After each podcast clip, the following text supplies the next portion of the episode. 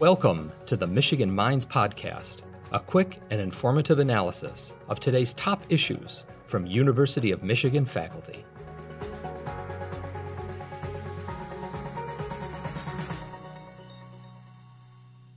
Professor Lampe, thank you so much for joining me today. I'm excited to catch up with you and discuss some of our favorite topics: social media, online behavior, and digital citizenship. As you know, my name is Nikki Sundstrom, and I am the Director of Social Media and Public Engagement for the University of Michigan. Will you please take a moment to introduce yourself and share a bit about your area of research and expertise? Sure. My name is Cliff Lampe. I'm a professor in the School of Information here at the University of Michigan.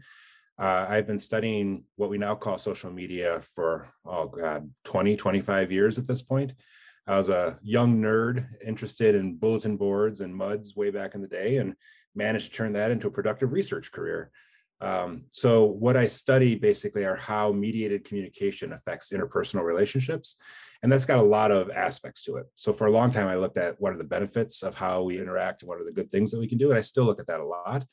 Uh, but I also study things like online harassment, misinformation and disinformation, uh, what we can do about that, and thinking about how can we make platforms uh, more productive, equitable, and safe for everybody uh, altogether. Wonderful. Well, you know, thank you again for joining me today. I have a lot of ground that I'm hoping we can cover because it's been a while since we've last caught up. Mm-hmm. Um, so let's go ahead and, and dig in and get started. As you know, uh, next week on Wednesday, June thirtieth, the world will recognize Social Media Day for the eleventh year. And as someone who has been both researching and actively participating in social media for, as you mentioned, two decades, how have you seen these platforms, your participation in them, and the way that you approach your teaching of them evolve? Yeah, I mean, when I first started out, they were a relatively minor part of the internet landscape. Uh, I started way back in Web one point oh type of days, and it was mostly a read-only uh, internet at that point. Um, I think the biggest thing that's changed since I started is the number of people who have come into social media spaces, right? That's that's the really the biggest change is we have more mobile devices and better internet connectivity. Uh, pretty much everybody who wants to be connected, at least in the United States, to social media is. And there are always people who opt out, and that's great. Uh, but still, if you look at a site like Facebook, you're looking at pretty stably now over the past few years, seventy-five to eighty percent of the U S internet using population is using a site like Facebook. thirty percent use Instagram, twenty-five percent use Twitter. So it's, you know, uh, become part of everyday life. And I think that's the biggest change is how kind of integrated social media has become with the commerce that we engage in, with our interpersonal relationships, with the way that we meet and maintain relationships. Um, it's really, that's that's an amazing change in a short amount of time uh, for how we communicate as a species. Yeah, it's really interesting. I recently had an opportunity to speak um, to some medical students that were preparing to graduate and kind of talking about that evolution between personal and professional mm-hmm. usage, right, of online communities. And I, I conveyed to them that we are long past any people on the internet actually being your friends, right? Friending people, or even the fact that we so frequently forget those networks that we've built over time. Um, I shared a story with them that the very first person in my graduate degree program that encouraged me to get on Facebook, long before it was my career, and I thought they were they're crazy. I wanted nothing to do with the platforms. Go figure. Um, he just got married, and I saw it on Facebook, and I had no idea that we were still connected a, a decade later. Um, so who knows what we're doing in our, our respective worlds at this point. Yeah, when I started, when I was a PhD student, about six percent of the internet using population was involved in online communities, as we called them at the time, or social media. And now it's just a huge percentage of people. So on that note, in your own experience and expertise, what would you say is the biggest potential threat that social media currently poses? And what, if any, immense value do you feel that it still has? Yeah, I mean, I think it's no surprise to anybody watching this, and it doesn't take a professor to tell you, but probably the biggest worry is the divisiveness that we see in social media, right? The fact that people can form filter bubbles and get news only from sources that confirm their already held beliefs. And it's creating more and more divide amongst Americans about what they believe and what they see as true, right? I mean, it's not even that, it's not even that we disagree on things, it's that we fundamentally are viewing reality differently. And that's that's what really worries me, right? If we disagree, we have ways to work around that. Like, we have processes for dealing with disagreement. We don't have a ton of great processes for dealing with separate realities. And because the, the social media are algorithmically fed, it's very easy to create a social media environment that only serves basically your personal interests. And if, unless you're actively seeking contrary information to what you already believe, you're just not going to see anything that countervails your personal beliefs. And so it's, it's, unless we do something drastic soon, I think it's going to create a disaster for our country, basically, which is a, a bad thing. Now, I think uh, most of the time when I talk to lay audiences, they say, well, is it worth it then? I, I'm not sure it's, that, that's the right question, because it's not like social media is going to go away. Um, you know, the companies are too big and powerful at this point. But I do think that social media still provides a lot of benefits for people. I mean, folks aren't stupid, right? Like, if it weren't providing benefit, we wouldn't be using social media the way we are. Um, and I still see a lot of positives that come out of social media. Um, lots of social support, right? Like, if people are having a bad day, they tend to go to social media to collect a few like, oh, that's too bad kind of comments from people and, and feel a little bit better.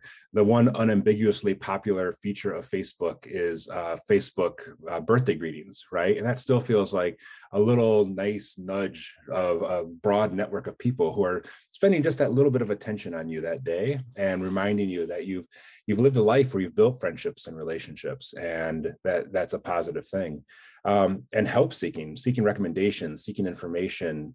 Um, most of the action, for instance, on Facebook these days is in groups, and you see a ton of really great groups that are around your town and people organizing events in your town. You see groups for things that you believe in. You see buy and sell groups, free giveaway groups, right? Like, it's it's easy to forget how good social media still is, given all the kind of negative things that we see these days. But it still is really good. It still is allowing people to communicate effectively, allowing them to organize, engage in collective action. So there's there's a lot of positives, and it's easy to forget that sometimes. I you just reinvigorated me a little bit there, because it is very difficult. Um, and I, I'm going to focus a little bit more on the difficult for just a little bit, because oh, yeah. it is an emphasis of your research. Um, let's dig a little deeper into the cultural impacts of social media as it relates specifically to harassment, incivility, and misinformation. Yeah. What societal shifts in behavior or engagement do you believe we've seen as a result of wide-scale social media adoption? Well, I think you know, it's what people have come to call cancel culture is one big change, right? Um, and it's we we call it kind of um, you know, massive scale retributive harassment, right? Like, people see a wrong or a perceived wrong, and on social media, they don't want people to get away with it. It's almost like a moral argument that you're making. You see somebody who holds a belief that you find untenable, or somebody who does something that you think is wrong.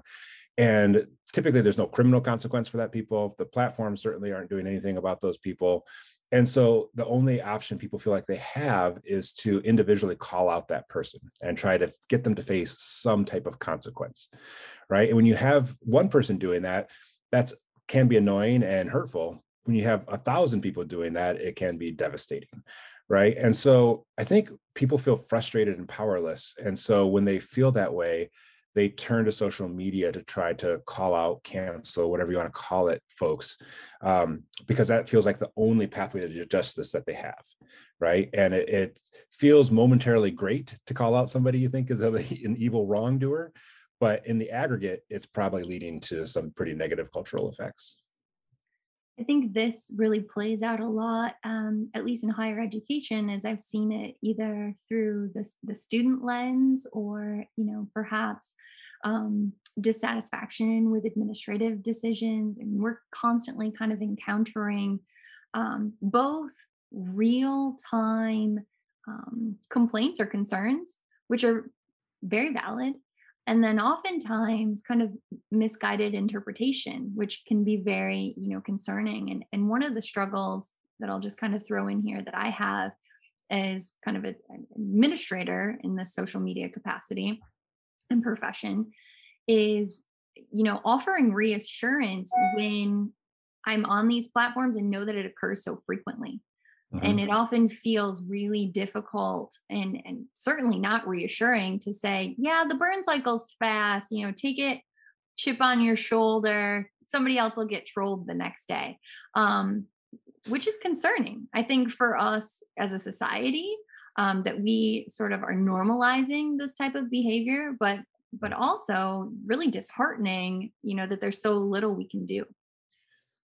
Yeah, I mean, I, I have a particular viewpoint on this, which is that I, I think you're right. The normalization is the problem, right? If we if we don't say anything, if we don't act out, uh, especially as people kind of owning accounts or with broad voices, then what happens is people think that the norm is to be a jerk, right? And to try to engage your justice through this like kind of peevish way that we've adopted. I, I've been an advocate for a long time, both for social media platforms and for people who use them, to have stronger moderation policies, right? Like we should make it unacceptable to be a jerk, right? And in being a jerk, you should, you know, I don't have to listen to you being a jerk no matter what our relationship is. So if I want to ban you from having a voice on, on my platform because you're not acting in a way that I want the norm of my platform to be, I should feel comfortable banning you. Now that gets into a whole bunch of free speech issues that everybody brings up, right? Like then you're censoring me and I have a right to free speech and all that stuff. Yes, but we also have a right to assembly, right? We have a right to peaceful assembly. And that's in this very same amendment to the Constitution. Uh, even aside from the fact that, that that is supposed to constrain the U S government and not organizations or anything like that. Uh, the free speech kind of ethos in the United States is strong, and I love that. But it doesn't mean that you get to act however you want to, right? Or that you get to act without consequence. And so my advocacy is around stronger moderation. If a person is acting up on a platform or on my Twitter or something, they're blocked and banned almost immediately, right? Like I just, I am not going to countenance incivility um, in discussions. And I, that's been an unpopular move for a lot of people uh, in the own, in my own kind of platforms that I run. But it's, you know, something that I think is necessary to reestablish what those norms of polite conversation are. So speaking of online trolling, which we've we've dabbled in ourselves, or at least maybe I just always think about popping up that little like spam account right on the side. On, on opposite sides, right? You're afraid. That's, to it. That's right, exactly. Boy, I wish I could tweet. No, I'm gonna refrain.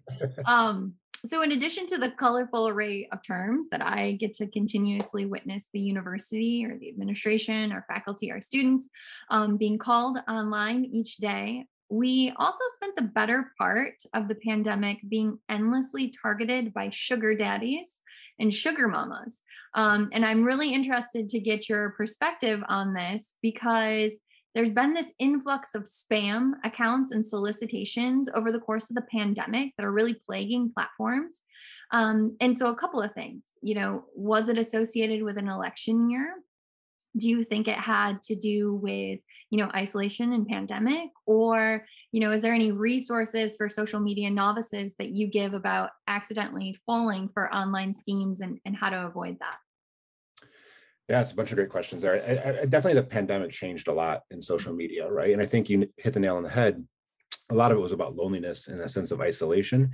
And this plays out in a whole bunch of ways. I think the rash of misinformation that we saw uh, during the past year was also related to that. People spent more time on social media, and in doing so, they were kind of seeking content that felt good to them.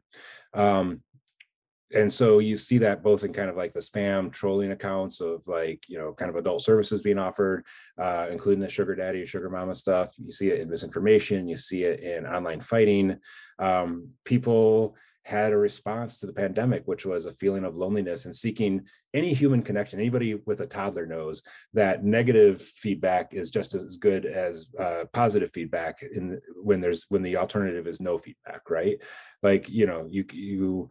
you will act out if the consequence is human connection. And sure, it's not as good as being loved, but being hated is still something, right? And so, you know, it, it's that fed, I think, a whole bunch of people this past year. And it's been amazing to see you know, some of the rise of platforms that I think fed into that. So TikTok, I think, really became a very popular platform in the past year, partially because people had time to um, make content more for that site, but also because they were just looking for that connection that they had from other TikTokers. Uh, OnlyFans, another adult site, really became huge in this past year uh, because people were looking for alternative revenue, and they were also looking for that connection. So it's been really amazing to see how the pandemic has affected social media participation. I want to um, actually ask you a follow-up on how it's impacted the industry and, and professionals within it as well, because I know that one of the things that I really encountered over the course of the pandemic was the burnout uh, amongst my peers and colleagues who work in social media. Um, and a lot of it was associated with the fact that so many people had moved online, right? We saw an enormous uptick in the people that were coming to us with needs and concerns on a daily basis, or even were just seeking to have a voice as part of a conversation because they were likely in the confines of, of their home due to, you know, quarantine or restrictions that were taking place. How have you either heard from platforms, because I know that you work with some of them specifically, or even people researching or working in social media, how have they been impacted over the course of the last year? Yeah, it's a lot in the industry for sure. Like, so for the social media companies, they've been pretty good about, I think, creating more time for people to de-escalate. So my former, I have a lot of former students who work for the Twitters and the Facebooks and the Instagrams and stuff like that. And they, they've been good about like allowing people to work from wherever they want to. So a lot of my former students have like, you know, retreated to a Lake Tahoe retreat, or, you know, gone to live in the Caribbean or something like that because they can. And uh, the companies also are giving them time off to de-escalate. I actually think it's tougher for folks like you who are kind of social media managers for a big organization, because you don't necessarily get that luxury of just like checking out for a couple of weeks if it gets to be too much, right? And so everything is an emergency, right? Everything is is essential. And especially like if you're on a site like Twitter and there's a big kerfuffle happening, it all feels very urgent.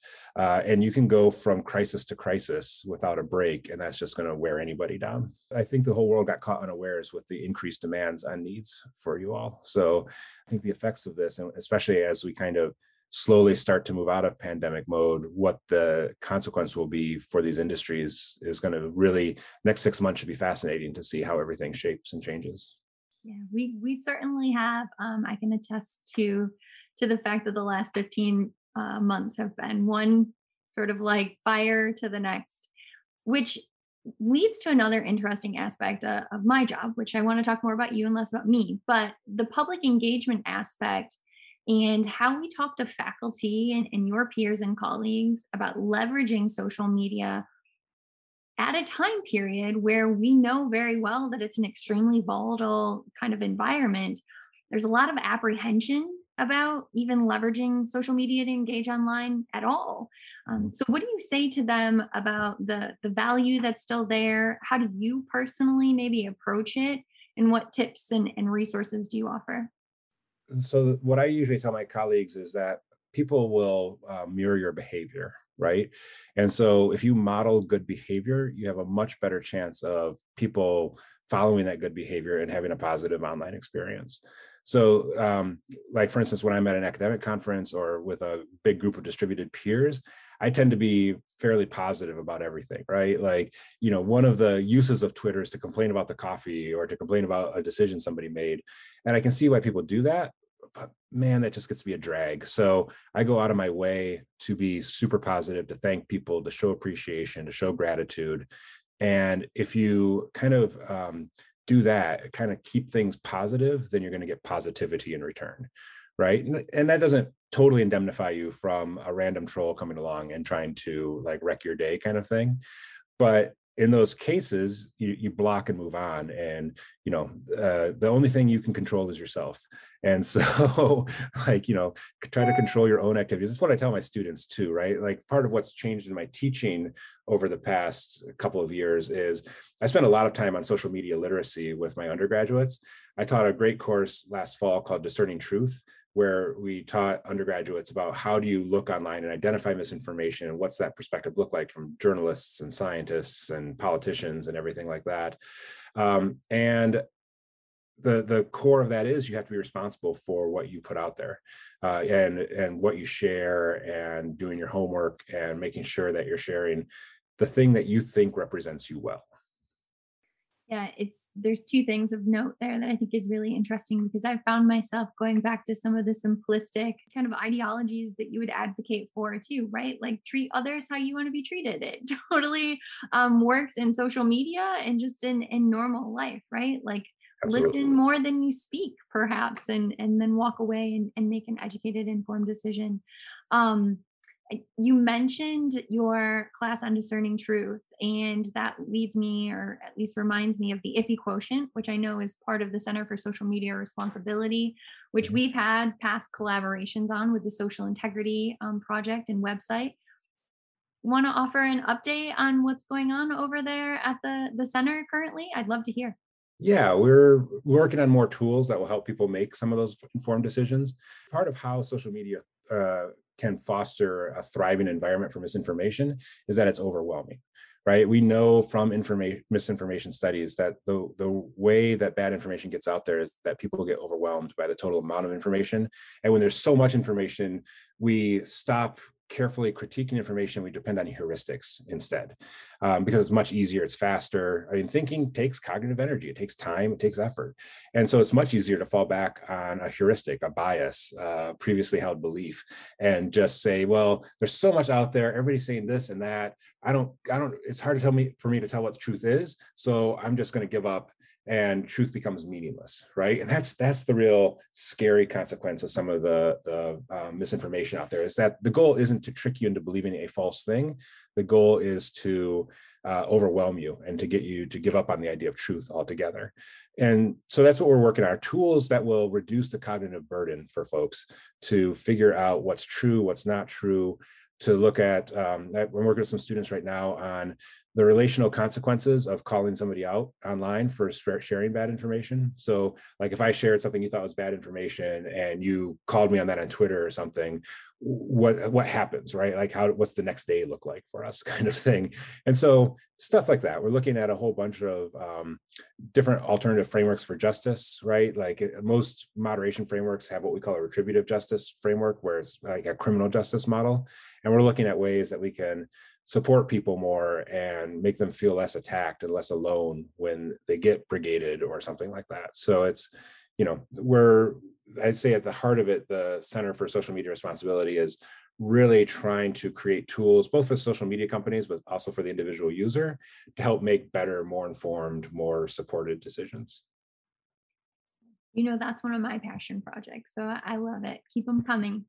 Um, You know, over the course of the last year, we've seen social media mobilize time and time again for a variety of reasons, both good and, and tragically bad. How as a social or how as social media professionals, can we balance our needs for advocacy, for online accountability and action, and also improve digital literacy for all age demographics? I think, you know, as, as parents, um, as, as teachers and educators, Um, we have, I feel like, this special skill set um, that not only can we apply in our jobs, but we should be sharing more widely, because there's age demographics that are emerging that, you know, have some really powerful tools at their their fingertips. Um, so what's what's your advice in that space? Yeah, the, the collective action angle of this is really fascinating, right? Like, you know, uh, technology is never neutral. Uh, it always carries with it the agenda, the political agendas of whoever is using it. And so, you know, it is going to foster effective collective action for people who we think of as doing really good things, and for people we think of as doing really bad things, right? And the, the tool is equally effective in organizing kind of a hate rally as it is a peaceful protest. So w- what I train my students to do more and more is to be mindful. Um, the big, I think, force kind of arrayed against us on this is that algorithmic curation in social media platforms. Uh, my eight-year-old is obsessed with YouTube, like many other eight-year-olds in the world. And, um, you know, I have to watch that really carefully and watch what he's watching, because the way that the, the algorithm works on YouTube is you just keep getting fed videos, right? And the, the videos aren't making decisions on what's good for his health or what's good for his, his well-being. They're making decisions about what will keep him on YouTube, right? It's a business. They're selling ads, and the, the, their whole business models with any social media platform is to get you to stay on site and keep consuming ads. And the al- algorithms have gotten very, very good at that. Uh, so the only way to combat that that I have found is to create mindful browsing habits, right? Um, and mindfulness is a matter of self-awareness. It's a matter of um, kind of creating a habit of checking in, right? Why am I watching this right now? Uh, did I make a decision to watch this? Um, I know people uh, who get lost in TikTok, for instance, and just keep scr- like scrolling the For You page and everything like that. And, you know, we, I would wish that the social media platforms, and I'm working with a couple of them on this, create more friction so that they actually interrupt that curated feed more often. Um, but we have to train individuals to do that for themselves too. Yeah, we um, in our household used to call that free YouTubing. No free YouTubing. You couldn't just like continue to click through. You were there to watch the video, and then we'd make a, a determination that we discussed about whether or not you got to continue through, because it is a rabbit hole, right? It's got a very Alice in Wonderland kind of feel. Once you're in, you suddenly find yourself both losing time and then also trying to identify how you ended up here, um, because you're far from where you started. When my kid was six, at one point, he asked me, do you think the earth is flat? Because it turned out he had fallen down a rabbit hole of like flat earther YouTubers and was kind of looking at that. And I'm like, okay, well, that's now, now we're going to do something different. So it, it, it happens to the best of us. That's yeah. Right. So another captivating social media news, we've kind of referenced a few of the, the trends, but you know, really, you're exactly right. Over the course of the pandemic, TikTok exploded. Twitter and Facebook began to ban politicians, and the emergence of, of Parler as a supposed safe haven for free speech occurred. So, you know, as a, well, and actually speaking of Parler, um, I had the opportunity to speak with your colleague, uh, Professor Libby Hemphill, back in January um, about the role of social media in the insurgents, which we'll go ahead and link that conversation in the article that we write with this. But as it relates to this conversation, what surprised you most about the pandemic's influence on social media? And how do you see people and platforms sort of changing as a result? Yeah, I think the platforms are desperate for solutions to some of the problems that they see. Like none of them want to be in the role that they're in, right? Like they've been pretty vocal about like, look, we don't want to be arbiters of truth here, right? But unfortunately, there's not really any alternative to that. And so they've been trying a variety of things. Um, one that they've been trying that we've seen has made the most headlines are these policy changes, right? Banning politicians, uh, especially who are spreading misinformation or inciting violence, um, holding them accountable to basically the site rules that they've had and have applied to other people for a long time. Um, the other big change that we see that's less visible is changes in um, the features and kind of come up with, again, those little bits of friction that make it so that people pause before they post something. Um, lots of different platforms are trying different kind of feature elements that will help people to, to think a little bit differently about how they post. Um, so I think the, the pandemic has changed. I, I think it was both the election and the pandemic. There was there was kind of a mix there about w- how that affected social media platforms. And I think they finally, I hope, I've been, a lot of us have been sounding uh, the, the warning bells about this for years. They finally realized their power in kind of shaping what people think and believe and do, right? And so I, internally, I think that scared a lot of the social media platforms. Like, if we don't do something, we could very well ruin American democracy, right? Like, you know, not without even meaning to, we can ruin everything. Um, what I think is unfortunate is that conservatives have felt so kind of under the gun as part of that, right? Like, um, if you look at the numbers, they're not actually banned at any greater rate than liberal sites or uh, platforms are, right? So it's it's one of those things where, you know, uh, if you kind of dig apart the actual moderation schemes and look at what Facebook and Twitter have been doing, uh, the numbers look pretty even, but there's no doubting that conservatives don't feel like they're even, right? Like that's very clear when I've talked to a lot of my conservative friends that they just don't feel like they're getting a fair shake from the social media companies. Um, some of that is the main tool that the platforms use for moderation is machine learning, which are automated software programs that go through and try to find things to block. And for whatever reason, I do think they, that catches conservatives more than it does liberals. Um, so And we often feel powerless against those machine learning platforms because there's, you know, the features for contesting that or for any agency that we have, we all of us feel powerless and are powerless in the face of a Facebook or a Twitter or an Instagram when they block us. Um, and so I think that sense of powerlessness is felt most acutely by conservatives right now, but it affects all of us. And that's something I'd love to see the, the platforms change over time. Yeah, I, I agree completely. Um, we've mentioned algorithms a couple of times during this, and I want to take the opportunity to, to ask you a little bit um, more about that. I know that we've seen recently, just in the university content creation, obviously one, we have a very robust strategy to try to ensure that we're getting the most relevant um, resources that the institution's putting out, research or, you know, information in the spaces for all of our different stakeholder communities.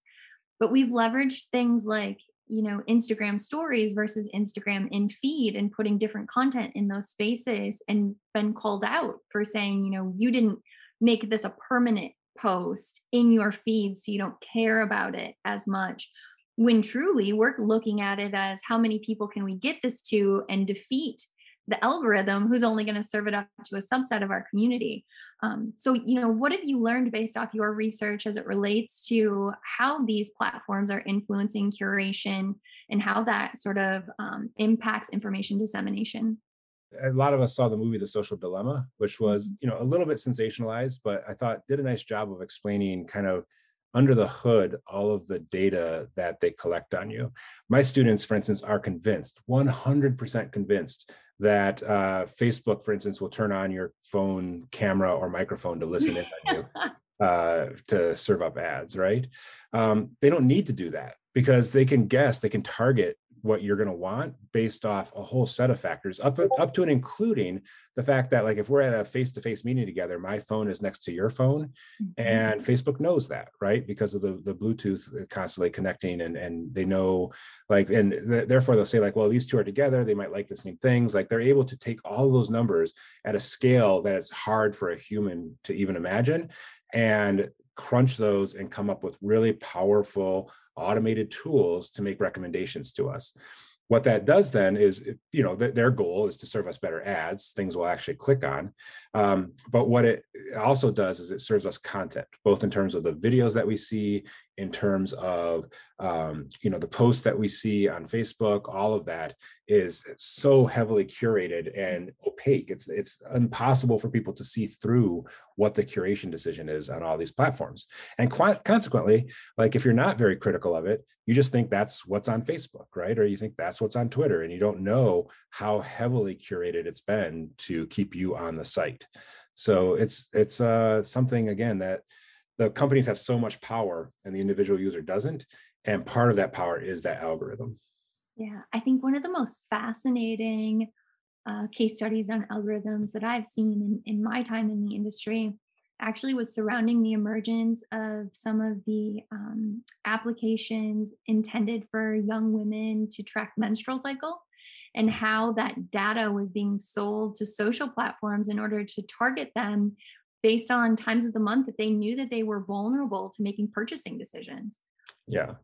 Which is just mind blowing, because so few people are likely cognizant of the ramifications of, you know, just trying to download a health app or something that will be helpful in the other aspects of their lives. I mean, my favorite example is that the Bible app, if you download that from the App Store, has like over a hundred different data points that it collects on you and reports back out, right? Like, including location information and stuff like that, right? So you're right, seemingly harmless applications that you're downloading to your phone and, and the social games that have become so popular are all feeding that giant machine, right? Like, it's it's incredibly, it's an incredibly powerful and effective tool for creating profiles of humans. Absolutely.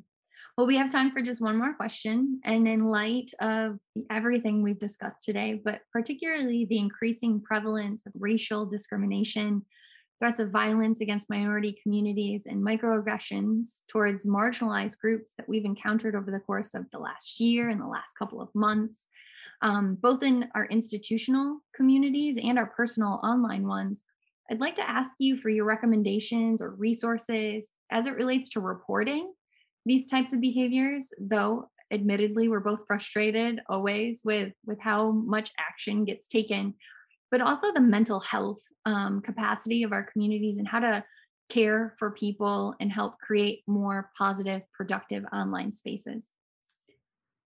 Yeah, so I've recently I've taken a lot of this from the literature on conflict resolution and especially on um, uh, bystander support in cases of harassment offline, right? So the, that group has been researching this for a long time, and it feels like their techniques are just as relevant in a kind of technology mediated space as they are offline.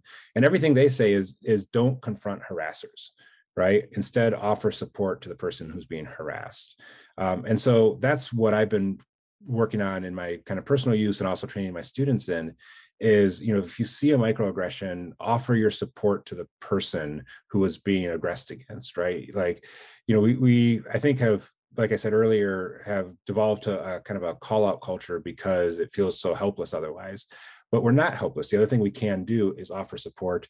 Um, like it also, like my friends who are, uh, are sometimes cantankerous about this will say, well, if you're, you know, people spend too much time virtue signaling in these uh, social media sites, right? They'll put out these, especially on Twitter, like, you know, uh, robust sounding proclamations of their allyship, and it's just virtue signaling. And I think there might be a little bit of truth to that uh, when especially folks like me should just be highlighting voices of other people or offering support to them in different ways. And that's just another aspect of that positivity we were talking about earlier, right? Like if you're in a room Uh, with people, and the only thing you were doing was talking over everybody, that wouldn't feel very positive and supportive of the people in that room, right? So why would you do that in a social media space?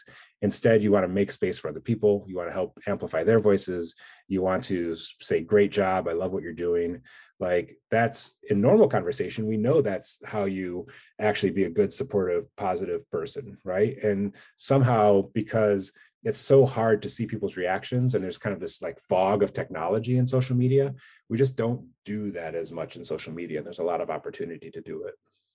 I, I completely agree. I I love that. And I always say that one of the best parts of my job here at the institution is having the ability to share the microphone. We have very large platforms, and it doesn't take a genius to know that sometimes people don't care what the brand has to say. Um, but it's the people within that we can truly learn from. And, and so, you know, that's not an approach that I think everybody is comfortable or has the capacity to be able to execute. And so it's something that I feel very fortunate for here. It's one of the reasons I took this job, right? There are brilliant people across this institution like yourself that I have the opportunity to, to speak with. And then we can create resources like this one to share, um, to help other people learn more about what it is that, that we're doing or, or things that they can do. So with that, um, we've reached the end of our time. So do you have any final thoughts or parting wisdom? I mean, the only other thing I would add to that is I, I do a lot of work like this with nonprofits and like especially nonprofit groups at the university. And the thing they always get wrong is that they want to share information on social media and they think that it's just an information space. And really, it's an emotion space, right? Like if you look at even the react buttons that we get across social media, they're, they're hearts and laughs and cries and stuff like that, right? And so I think for anybody thinking about how do you like work in social media, stop worrying so much about kind of like just the information and start thinking about the emotional connection that you're creating with people. Absolutely. Well, thank you again, Professor Lampe, for joining us on the Michigan Minds podcast. Uh, please keep up the great work, and let's be sure to not let us go fifteen months without catching up again. I'm looking forward to a face-to-face meeting sometime. Fantastic. Thank you for listening to the Michigan Minds podcast, a production of the University of Michigan. Join the conversation on social media with hashtag UMichImpact.